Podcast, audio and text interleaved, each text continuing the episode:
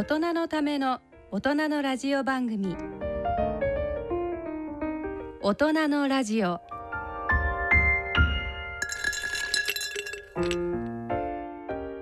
ご機嫌いかがでしょうか？AI アナウンサーの荒木由衣です。今回の番組前半は元警視庁刑事通訳捜査官そして作家の坂東忠信さんをゲストにお招きしお送りします。番組後半は大人のバンド大賞のコーナーをお聞きいただきます。それでは大人のラジオ進めてまいります。大人のための大人のラジオ。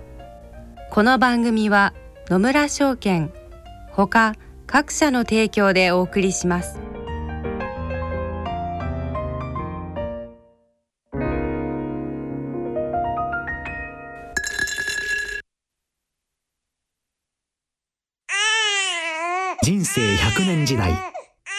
人生をどのように生きていますか？大きくなったらケーキ屋さんになりたい。結婚しても今の仕事が好きだから続けたい。自分が作った料理で世界中の人を幸せにしたい。いつまでも元気でいたい。80歳でフルマラソンを完走したい。夢はどの世代でも大きく広がる。あなたの人生夢無限大でも必要なものは。健康家族友人そしてお金。あらゆる年代に合わせたサポートでいつでもあなたに寄り添います。今からずっとこれからもっと。人生100年パートナー野村証券。それの裏に来てみよ大人のための大人のラジオ。ゲストのコーナーです。ゲストは元警視庁刑事通訳捜査官そして作家の坂東忠信さん。聞き手は社会病理学者の安倍賢人さんです。今回は作家の坂東忠信さんをゲストにお招きしてお送りいたします。坂東さんは警視庁の元刑事さんでいらして元通訳捜査官。はい。で現在は外国犯罪対策講師はい。もされております。坂東さん今日は楽しみにしておりましたのでぜひともよろしくお願いいたします,、よろしくお願いします。早速なんですが、はい。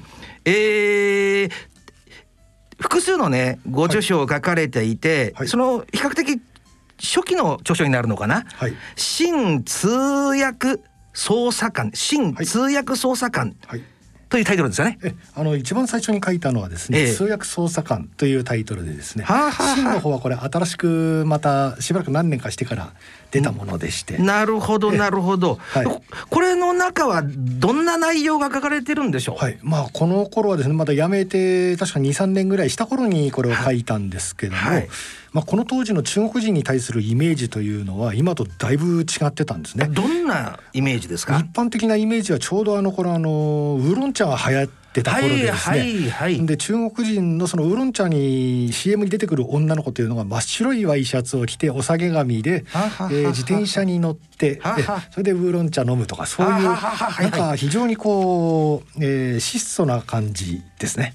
そんな感じがありましたものでですね。ところがそういったのに私あんま会ったことがなくてはは実際にはですね結構あのもっと泥臭いというかですね。あもっと泥臭いんですか？おしゃれなんじゃなくて。あのおしゃれなところもあるんですけどちょっとセンスが日本人と違いましたもんで。もうもう少し詳しく言葉で説明さ、はい、してください。えーそうですね、えー例えば私が会うのはみんな中国から日本に来た人たちですよね。はあはあはあそうするとその多くがですね当時は、えー密航者が結構いたんですよ。なるほそれとオーバーステイのまんま日本にずっと居続ける人たちも結構いたんですね。はいはいはいはい。そういったところです。例えば密航者の場合には当時は日本円にすると250万円ぐらいの借金を背負って日本に来てたわけですけども当時の、えー公務員の、まあ、警察官の給料向こうでは1万5,000円程度なんですよ。そうすると公務員の給何を、えー基準にするかによってまた違いますけども、はいはい。公務員の給料を基準にすると20倍近くの格差がありましたんで、例えばに、えー200万ぐらいの借金をして、えー背負って日本に来てるとなればこれ20倍すると私たちの感覚になるわけですね。4,000万円の借金を背負って1日に大体20万円のお金を稼げる国に密航しますかというところで来てる人たちなんでこれはもう一刻も早く返さなきゃいけないということから非常にこの犯罪に走る方が多かったんですね。あそういう意味でね、はいなんかあもう早く金を稼いでっていう意識が強いから、うんそうですね。あのお金自体はですね、はいえー借りてそれで密航組織邪党って蛇の頭って書いてはい邪党っていうんですけども、はいはいここに一括で払うんです。はあで払いが確認されてから初めて日本に来たその中国人のその密航者は、えー拘束を解かれて、えー普通にあの町に出て、はいはい。そこから働き始めるということなんですけどもじゃあその一括払いしたお金というのはどうしたかというと家族が総出でみんな集めてくれるんですよ。で日本に行けばうちの息子が金を稼いでいっぱい金持ちになって当時はそれで帰って5点立ててるようなのがいっぱいいたんでですね。で、えーその借金もあの親戚とか友達から借りるんですけどもこれがあの人脈で借りるところがあってですね。人脈で、ええ。それで例えば日本人だったら、えあのうちの息子あの今度あの例えば日本に密航するんだけども100万ぐらい準備してくんねえかって言われたらうん。ちょっと嫌ですよね。うんうん。でも当時のその福建省の人たちというのはですね。わ「おじゃあ俺に100万降ってくるってことは相当俺のことを見あの見込んでるわけだからじゃあ俺もかっこいいとこ見せてやろうじゃねえか」って言ってなるほど。100万ないのに「いいよ」って言った後に今度その言われた人が友達の方に行って「俺あの俺の友達の息子が行くんだけども俺100万言われたんだけどもお前んとこ10万ぐらい投資できないか?」って言って借りるそうするとみんなそれぞれに実は利子がつくんですよ。で日本に来たら一刻も早くその大成功して、うんえー大金を親元に送って親がその借金を帳消しにした上で今度自分が稼ぐと。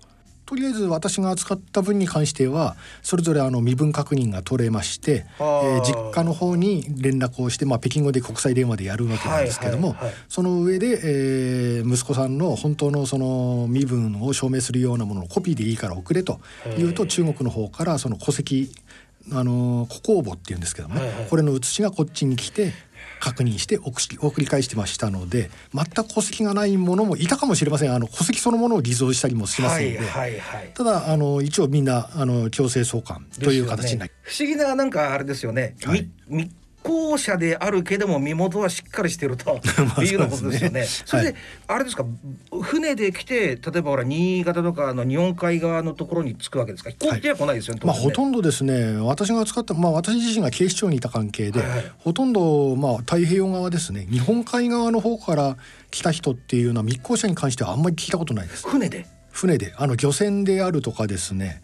あのボロボロの漁船だったりとかあとは、えー、貨物船のバラストタンクに入っていくんですよ。どうするんだろうだって方向がえあのー西ですよね日本にしてみたら。ええーとそうですねそうですよね。はいそれでこう当然だから迂回とかして迂回というか潮の流れがですねちょうど当時のその密航のほとんどは福建省つまりあのはあ台湾の向かい側にあるところなんですけどあっちの方から潮の流れに乗ってくるとほとんどはまああの潮の流れでいうと沖縄それから九州四国、えー近畿を通って東海通って東京あたりで上陸しないと今度アメリカ側に流れていっちゃいますんでそのあたりでみんなはい上陸してましたね。実際に逮捕した人って何名ぐらいいるんですか？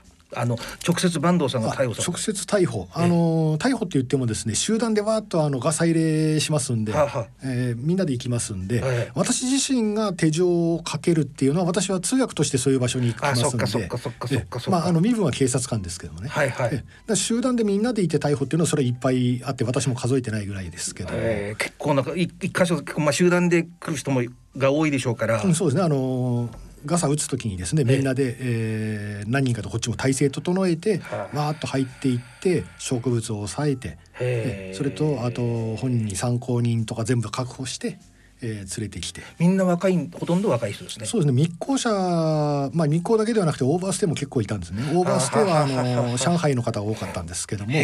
まあ、どれもみんな大体20代から30代40代の人とかちょっと少なくて50代はほとんどいませんですね。あーなるほどよく今最近ね警察24時みたいなのが本当に、えー、頻繁にこう放送されますよね、はい、でそういうのでほらあのいろんな外国人の人たちが逮捕されたりしてまあ私、うん、あのそういうと緩く思われちゃうかもしれないですけどああの結構ああいうのかわいそうだなって思っちゃう部分もあるんですけど、はい。はい、それちょっと置いといて実際のガサっていうのはど具体的にちょっとエピソード聞かせていただけませんかね？あもうこれはですねガサ打つほどになってくると、はい、まあ大体はあの一人しかいないところっていうのはあんまり集団ではまあ集団で行きますけども、はいはい、混乱はないんですね相手が一人と。ただバカラ賭博場であるとかですね、うん、あと違法の風営あの付属営業みたいなところに行く時には中にお客さんもいますよね。はいはいはい、うん、それとあのそこで働いてる女の子とかもいますんで、はい。はい、こっちも人数揃えるわけですよ。何人ぐらい？あのその場所にもよりますけどもあの署だけでは署の例えば担当の係の人だけでは全然少ないので、うん、その時には他の係からも呼んできてあの人数出してもらってでその他に本部からも来りますよね。大軍団です、うん、その他に20人ぐらいいるのかな？20人ぐらいはいますね軽く。20人から30人40人とか規模によってありますけど40人なんて言ったら もうなんか店に入りきんないですよね、ええ、あの大規模のそのバカラ賭博なんかはそんな感じになりますね。それであのその他に今度通訳がいるんですけどもそこの現場に行くまでの間にみんなでバスでわーって行くわけじゃないんでそれでその現場例えば繁華街でバカラ賭博やってるなんていう場合にはですね、えー、みんなでその場所にふさわしい格好をしていくんですよ。バレないように。バレないように。あの刑事課の係長はヤクザみたいな格好ヤクザっぽい格好になっちゃって。で父兄さん今は女警さんって言うんですけどもね、はい、えこれあの父兄さんは、えー、キャバ嬢みたいな格好をして。坂東さんは？私はあの中国人みたいな格好になりますよねどうしても。あ中国人みたいな格好っていうとこうチャイナ服みたいな着るんですか？あのあの頃はですねあのアロハシャツを下に着てそれであのスーツ着たりとかですね。いろいろ工夫したりとか、ね、めちゃめちゃなセンスをどうやってかっこよくしようかなとか考えながら、戦い見の世代だったそれまああんな感じですよね。であれでしょ？ガサ入ります、そうするともう言ってみたら坂東さんがザ・マンなわけでしょ？だから通訳で皆さんの坂東さんがなんか言うわけでしょ？なんてかっこいいもんじゃないんです。でもなあ違うんですか、入る時にですね、えー、向こうも例えばバカラ賭博の場所であるとか、えー、風俗の関係もそうですけども、えー、内側にかけてて外中からこうやってちらっと見るんですね。あなるほど、うん、それで「あどうも」ってちょっとあの友達から聞いてとか言って2人で入った後に、はい、内カニをガチャッと入った後にまた内カニをガチャッと開けて「あみんな来い!」って言ってわーっと入っていく。でその時に私は自分の好きなことを言うわけじゃなくて現場の指揮官に言われたことを北京語で。なんて言うんですか？あのまず入っていったら捜索令状というのをこう出しますね。で令状を見せて今からここを捜索するからちょっと協力してくれよというようなこと。それで中国語でなんて言うんですか？我是日本的警察。私は日本の警察ですと。いうようなことを言って、我们从現在開始捜查。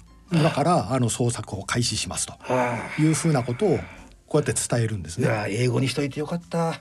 全く聞き。でもやっぱりでもやっぱり数踏んでらっしゃるから全くよどみがないですね。そこのその文句は。まあでももうやめてから15年ぐらい経ってますんで。いやいやだけど車の運転と同じであれでしょ。はい、もう一回ちょっと乗ればスイッチ変えちゃうでしょ。えー、まあ 決め決められたこと何回もやってましたもんでですね。私もこうね刑務所とかであの面接やってるんで、はい、中国人の人も実際に面接したことあってその時はね、うん、でその言われた邪党の若者だったんですよね。はい、それで人をやっぱり殺めちゃったのかな、うん、さっき先ほどねバンドの話にこう邪党出てきましたよね。はい。そんなに信用できるもんなんだろうか。250万とか200万の大金をね、うん、かけちゃって、うん、それが本当ではないグループっていうのもあるわけでしょ金だけ持って逃げちゃうやつも。いやあのー、そうはならないシステムがちゃんと出来上がってましてちゃんと家家からどこのバス停に来いということでそこからなんだ小型のバスみたいのに乗って港に行ってこの船に乗れと言われて乗ってで途中で乗り換える時にですねたまにあの海を初めて見たっていう福建人なんかもいますので船から船に行くとこう揺れてますから、はい、あのぼちゃんと海に落っこったりとかするんですよ。はいはい、ででも落っこったのはもう助けてもらえなかったというのは何人もこれ見てます、ね。っていうことはものすごいちっちゃい船ですね。あのクルーザーに乗り換えたりとかですね。うわでその時にこう落っこっちゃった人を助けようとすると助けようとした人が落っこっちゃったりもするんでだからもうあいつは助けるなって言ってそのまんま船に乗みんな乗り終わった後に来ちゃう。だから落っこっちゃった人はどうなったのか分かんないっていうようなそういう人も何人も私調べました。私ね、ええ。過去になんか本で読んだんだと思うんですけど、はい。コンテナの中に、入って、うん。こっち来る人もい、うん中がもう糞尿でものすごかったっていうようなことが書いてあったんです、本当ですかね、はい、あのコンテナの私はコンテナの扱いそんなにはないんですけども、えコンテナで来る場合にですねあのコンテナって何種類かあって上が空いてるものもあるんですね。あえあ、のオープンコンテナって言ったかな、はいはい。あとはあの密閉されたやつもありますし、ええ。ーまあ、いろんな種類があるみたいですね。はいはい。大きさもいろいろあって、はいはい。で中にその毛布とか全部敷いてであの船で来る時もそうなんですけどバケツ一つ置いてそこで用を足してくると。用を足しながら来るんで確かに臭いとは思いますね。でバケツに溜まったら捨ててみたいな感じなんですかね。ねそうですね。ただ密閉の場合にはちょっとそれができないんで。それとコンテナって何段かこう積み重ねて上の方に行っちゃうとですねえあの打ち合わせで外から何時に開けに行くよって言っても開かないわけですね。あのあららら。1段が2メートル以上ありますから、はいはい。であのガスバーナーで自分で焼いて外に出ようとした人たちもいたらしいんですよ。ただガスバーナーものすごい酸素がいますんで開ける前にですねあのみんなあの酸素なくなっちゃって窒息してで魂だけ外に出てきましたみたいなそんな話がありましたね。いや私アメリカ結構長くてそういう話はよくあのドラマなんかにもなってるぐらいで、はい。パッて蓋開けたらみんな死んでたっていうのがね、うん。はい。い、やそれはもう現実の話なんですね。そうですね。だけどちょっとね、はい。なんかこうなるほどなって思ったのはその邪党っていうのはよっぽどその地域にはい。根ざした組織なんですね、だから全くの知りあの知らない人じゃなくてなんかそういう、そこに根深くう社会の中に浸透してるんですねだからあの町の作りがですねあの全然違うものでですね、ええ邪党も迂闊にその密航希望者の村に入っていけないらしいんですよ。村っていうのが日本と違って親戚一同がだんだん増えて村になってものすごい結束力を持ってはああの村同士で喧嘩になるとですね解放軍の払い下げの武器なんかも使ったりとかして本当戦争みたいになるって言ってましたね。でそういうような状態なんでそこによそ者が入っていってはい。お金を取りに行ったりとかってできないんで。だからあの町のところまで来てバスに乗っけて行ってその後お金の請求も取りに行くんじゃなくて村のその実家のお父さんがどこの町でそのもう一人の地元の邪党にお金をああの預けると。でそれもらった人が、えー電話を聞いた時には息子はすでに日本にいて船から、あのトラックに乗せられて、えーアパートのある一室に閉じ込められてる状態の時にちょうど電話が来て今あの坂東の親父からあの電話来たから、そっちにあの坂東忠信いるだろうってそれはあのもう話してやっていいからなってこっちは金もらったからっていうことで話してもらってだからうまくお互いの安全を確保した上でですねお金のやり取りがあるということ非常に興味深いね、はい。本物じゃないと話せない話、まあもうこれももう15年前の話ですね。今は密航する必要もないんですよ。えどういうことですか？あのーパスポートですね。あ本物のパスポートに自分の写真が入ってるけども名前と生年月日は全然別の人のっていうのがあの普通に作れちゃうんですよあるやり方をやると。はあですからそれであのわざわざもう危ないことをしなくてもですね本物のパスポートですんでそれ見ても誰も気がつかないですよね。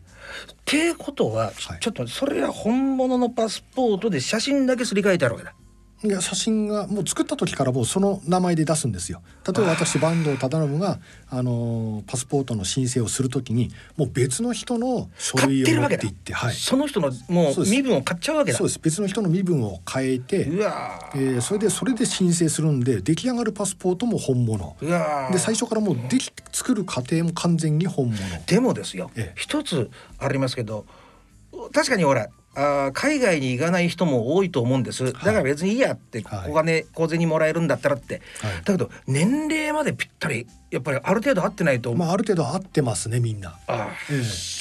はい。ーいくらぐらいで買うんだろ買うのはですねあのこれあの密航とは違ってですね、これ中国語で言うと「ホアンレントウ」って言って頭を変えるっていうんですね。要するに写真自体を変えてくる方法でえこれはあの密航の頃よりだいぶ安くなりました。私が通訳捜査官やったばっかりの時よりも辞めた時の方はかなりもうその段階で安くなってましたけども。うということは、はい。人数にしたら、はい。より多くの人数が入り込むようになってるってことですよね。でお多いも何もあのコンテナの中とか、ええあの船の中に乗せる人数って限られてますけどそうじゃなくてそのパスポートを利用すれば普通のお客さんと一緒に飛行機で。え飛行機で来れます。でこれを逮捕する方法っていうのはないんですよ。うわ。えだってあのパスポート見せてくださいって前だったらええ。あの密航者は持ってないですから、はいそこで旅券を不携帯ということでこれはあの旅券不携帯っていうことであの旅券法でこれ取れるわけで,、はいはいはい。で署に連れてきて話を聞いて、はい。で実は密航でしたという話がこれ分かると。なところが旅券が本物の旅券でえしかもでも書いてある名前とか身分が完全に元から違うとなるとですね、はい。あの職務質問した警察官がそれ分かりませんよね。はいはい。ええ。だってパッと見て本物の旅券顔も一致してる。でも名前が違うというのはこれ分かんないとなるほど。それから今もそういう状態が続いています。いやより難しくなって、まあそうです。でもそりゃそうだわな、これあれですか？ちょっと話はあの変わるんですけど、はい。もっともっと警察官にはなりたいと思ってらした？えそうですね。ちっちゃい頃はちょうどあの西部警察とかあとあ。太陽に吠えろ。あそこら辺を見て育った世代ですね。ああはいはいはい。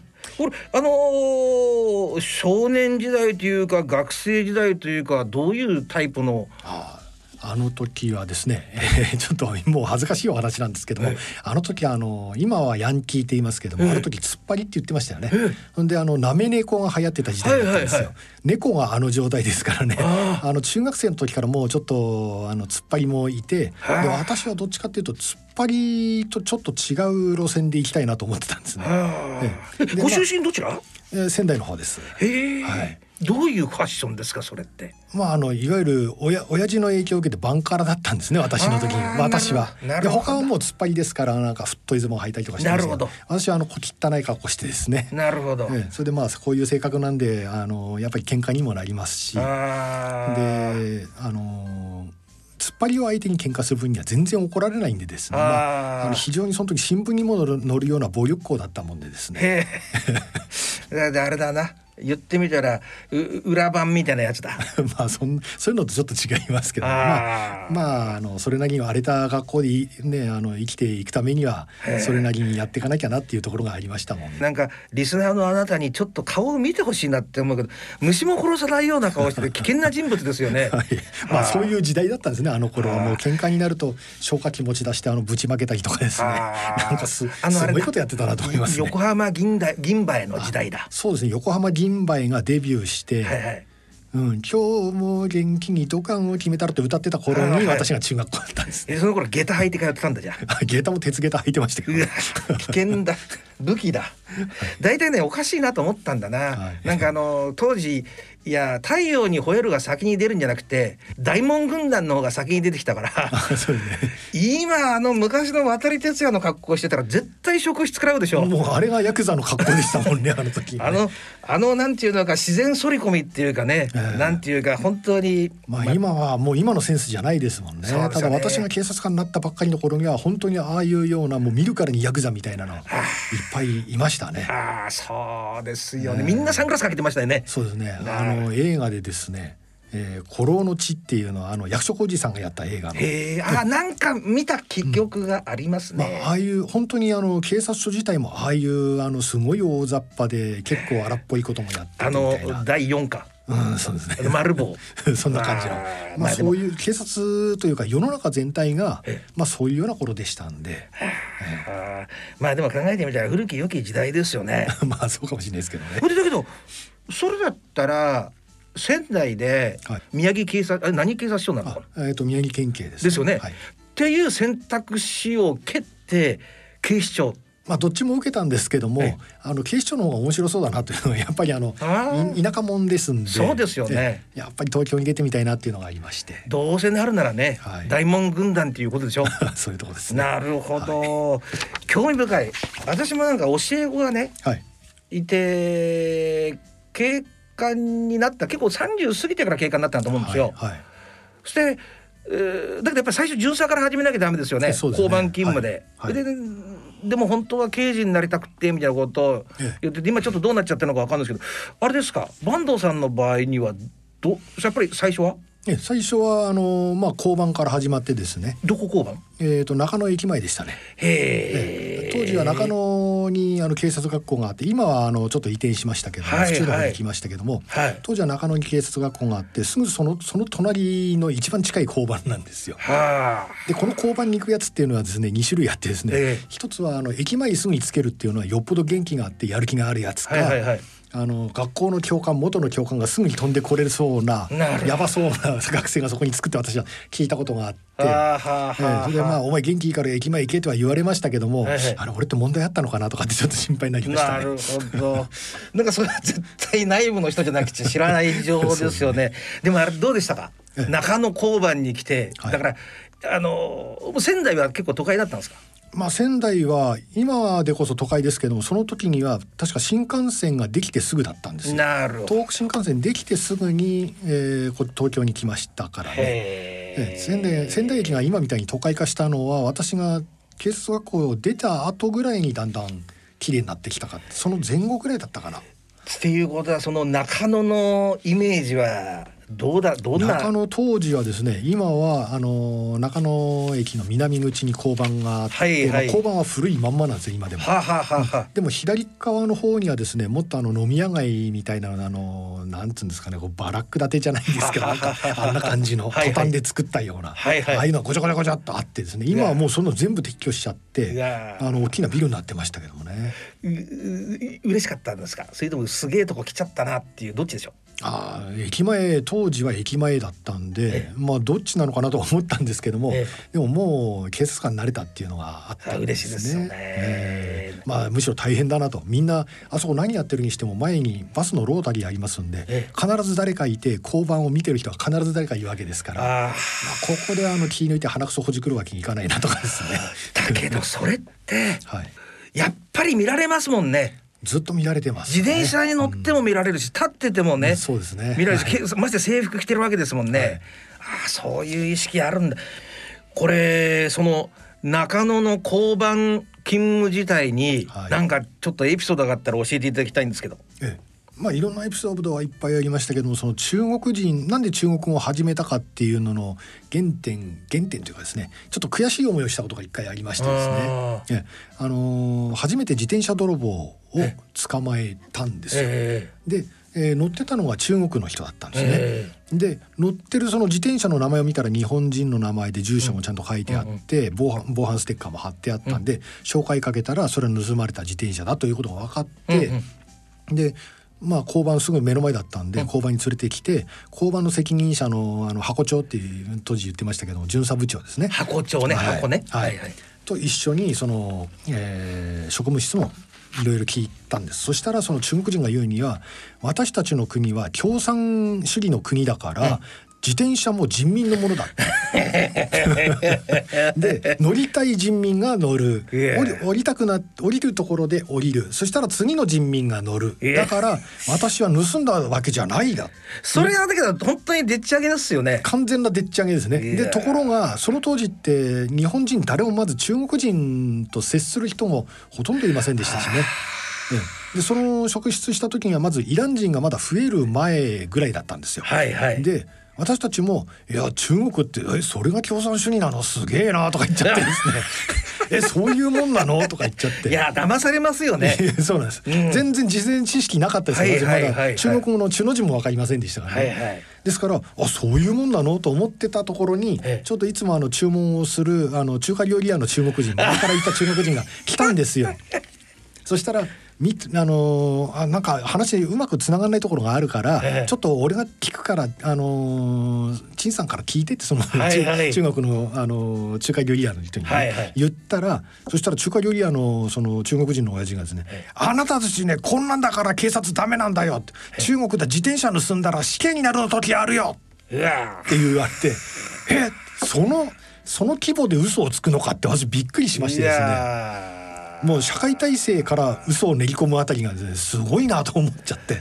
なかなかその人間もでも切れ者ですよね。そうですねうん、何者だったんですかね？ただのいやただのあの日本に来てあの働いてた当時ほとんどまだ中国人が日本に来てるってそんなにいなかったんですね。い。やーでもねわかる、ええ。本当にだからこう初期ですよね。う、ん、そうです。本当に初期。あの平成になあの時はまだ昭和ですね。昭和のギリギリ終わりぐらいだったかと思いますけれどもまあそれが悔しくてですねこんなバカな嘘で騙されたのか俺はと思ってからその北京を自分でじゃあ今度は俺が騙し返してやろうかなとかっていう感じでですね。なるほどなるほど。いやラジオで勉強しました。とってもよくわかりますよね、現場の本当にニーズですよね、はい。これやらないとやっぱ生きていけないなっていうことですよね,、はいそうですね。だけどそれとなんか今の坂東さんの売りのその中国中国語のはい。通訳っていうのはどこであつながるんですか、すねその後に交番勤務が終わって終わってというか交番勤務やってる途中で、え。えー昭和天皇の、はいえー体操の礼が始まったんですね。はあで機動隊のよ予備部隊特別機動隊っていうんですけども、その中に入って、えー体操の礼が終わって、はいでその後は機動隊に入りまして。で機動隊に入ってる時にですね、あのーちょうどあの時がイラン人が平成23年ぐらいですけどもイラン人がすごく多かったんですよ。ああ多かった多かった、ええでもあれを見た時にですねこの人たちはいずれみんないなくなるだろうって思ったんですよね。なんんでかっていうと見た目が完全に違うんで片っ端から職務質問していって、ええ。あのーオーバーステイであることがバレれば、はい。これみんな捕まっちゃうんで,、はいはい。でその時に考えたのはじゃあ捕まんない外国人って誰だろうなって考えたら中国人。あであラジオでですねラジオの NHK 講座でですね、えー北京語をちょっと聞いて、まあ、全然そ当時ダメダメだったですけども、それをあの機動隊の立番の時にですね、あのポイントを各ポイントにこう今も機動隊いろんなとこ立ってますよね。はいはいあの時にこう思い出したりとかですねもちろん警戒は怠らない状態ですよ。ああ、いや本音で話していいですよ。ああ、ちょっと豆豆中国語ブックみたいなやつを片手に。あ本当か片手にはしてなかったですけどね例えばこう目についたものはなんていうのかなあっていうの分かんないやつはまたメモしたりとかですうね。わかるわかる。なんかそういうことを私も英語の時やった記憶があるな。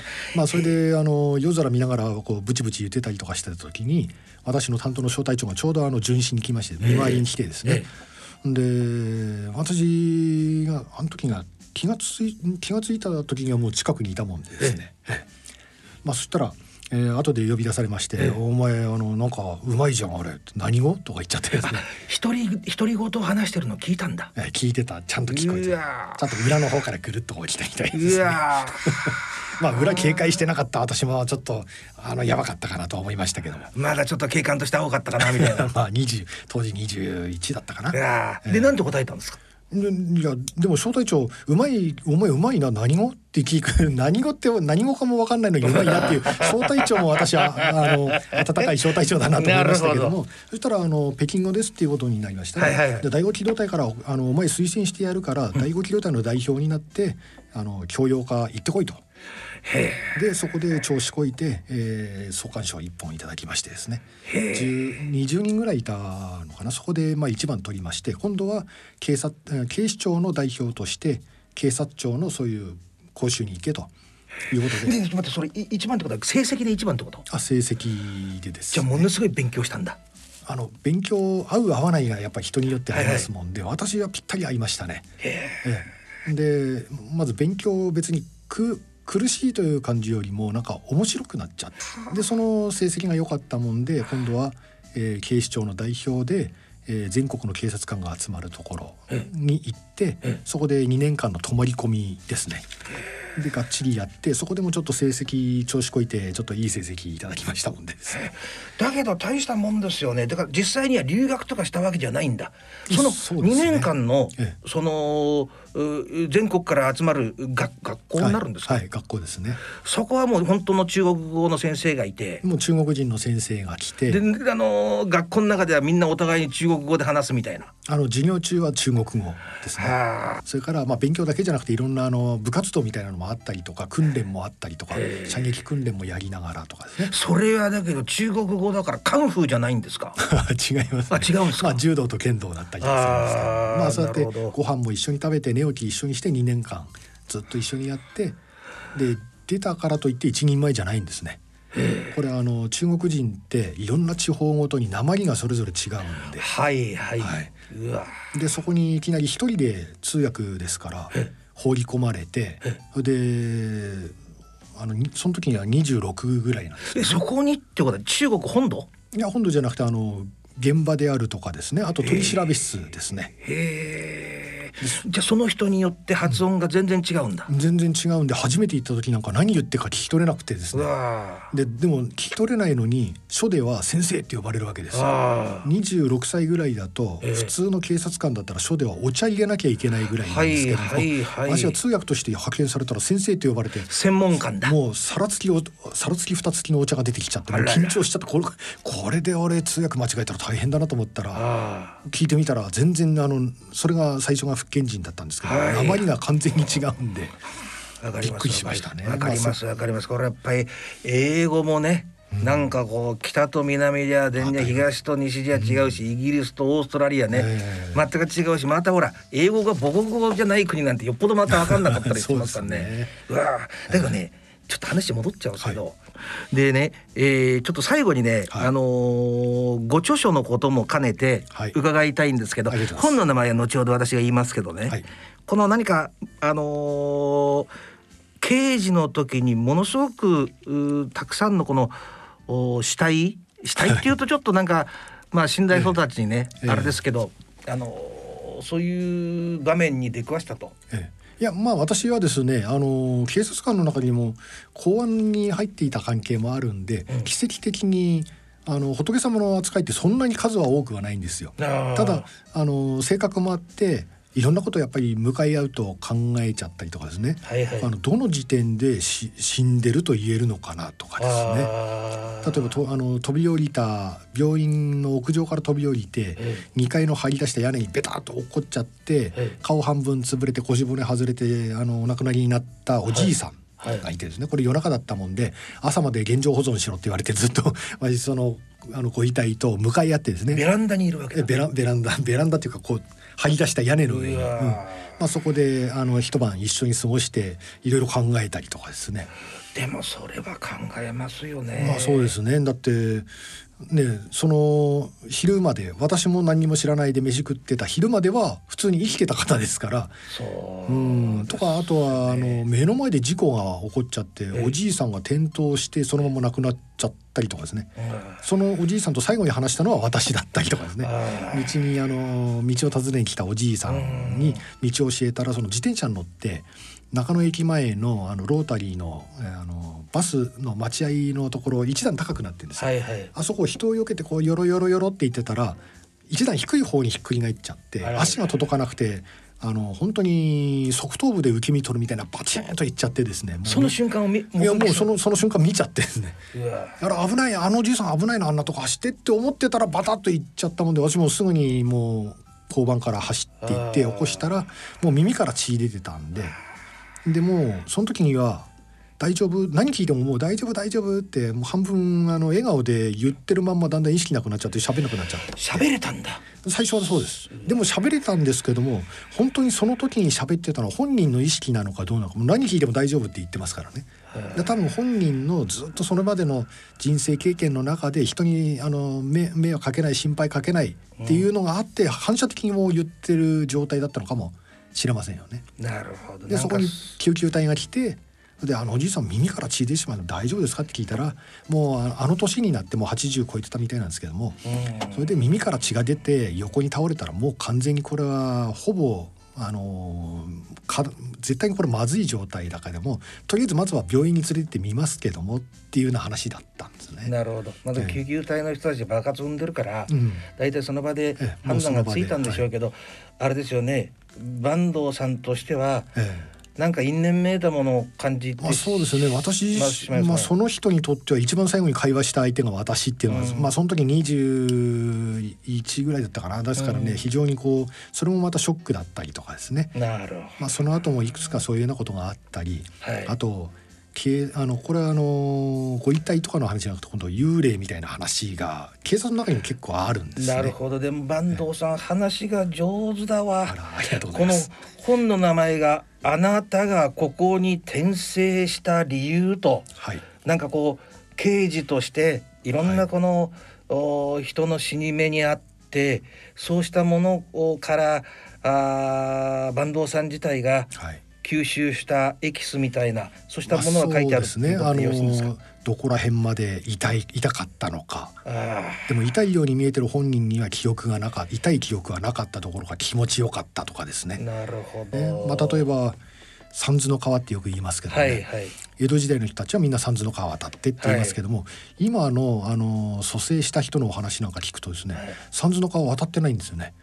みんなあのエレベーターに乗ったとか、エスカレーターに乗ったとかですね。トンネルをくぐったとか。要するに今いる状態とは違う世界に行くことを象徴する何かを通してそのギリギリまで行ったんだけども帰りなさいと言われたと。ということはあの世にあるものは何か決まった三途の川が物体としてあ物質としてあるんじゃなくて、はいはい、その人にはあの世の状態がそのまま見えるんじゃなくてこの世で体験したそういったもの体験をもとに解釈できたものが見えてるんだろうなと。いうようなそういった一つ一つをこう検証していきながら、ね、そういう状態でじゃあどういうふうにその世界を感じるのかなと。いうようなところを書いたのがそのあなたがここに転生した理由ということですね。あなたがここに転生した理由ということですね。はい、これ、えー、坂東さんね、はい、正直言ってあまりにも面白くて、はい、この短時間では全くまあ聞ききれていないので ぜひとも何かね、はい、あのまたゲストとしてですねあの、はい、ラジオ日経としてねお迎えして、えー、さらにね、はい、この本の深みとかですね、はい、えー、今日お聞きできなかったようなこともお願いしたいと思うんですけど、はい、えー、それでもいいかな？またぜひよろしくお願いします。はい。では、えー、今日はですね、えー、元えー、通訳捜査官、はい、中国語の通訳捜査官でいらした坂東さんをお迎えして番組をお送りしました、ありがとうございました。ありがとうございました。ゲストは元警視庁刑事通訳捜査官そして作家の坂東忠信さん。聞き手は社会病理学者の安倍賢人さんでした大人のための大人のラジオ。今回の大人のラジオはいかがでしたでしょうか？番組では皆様からのご意見ご感想をお待ちしております。ご意見ご感想は番組ホームページにある番組宛てメール送信欄からご投稿ください。それではそろそろお時間です。ここまでのご案内は私 AI アナウンサーの荒木由衣でした大人のための大人のラジオこの番組は野村証券ほか各社の提供でお送りしました。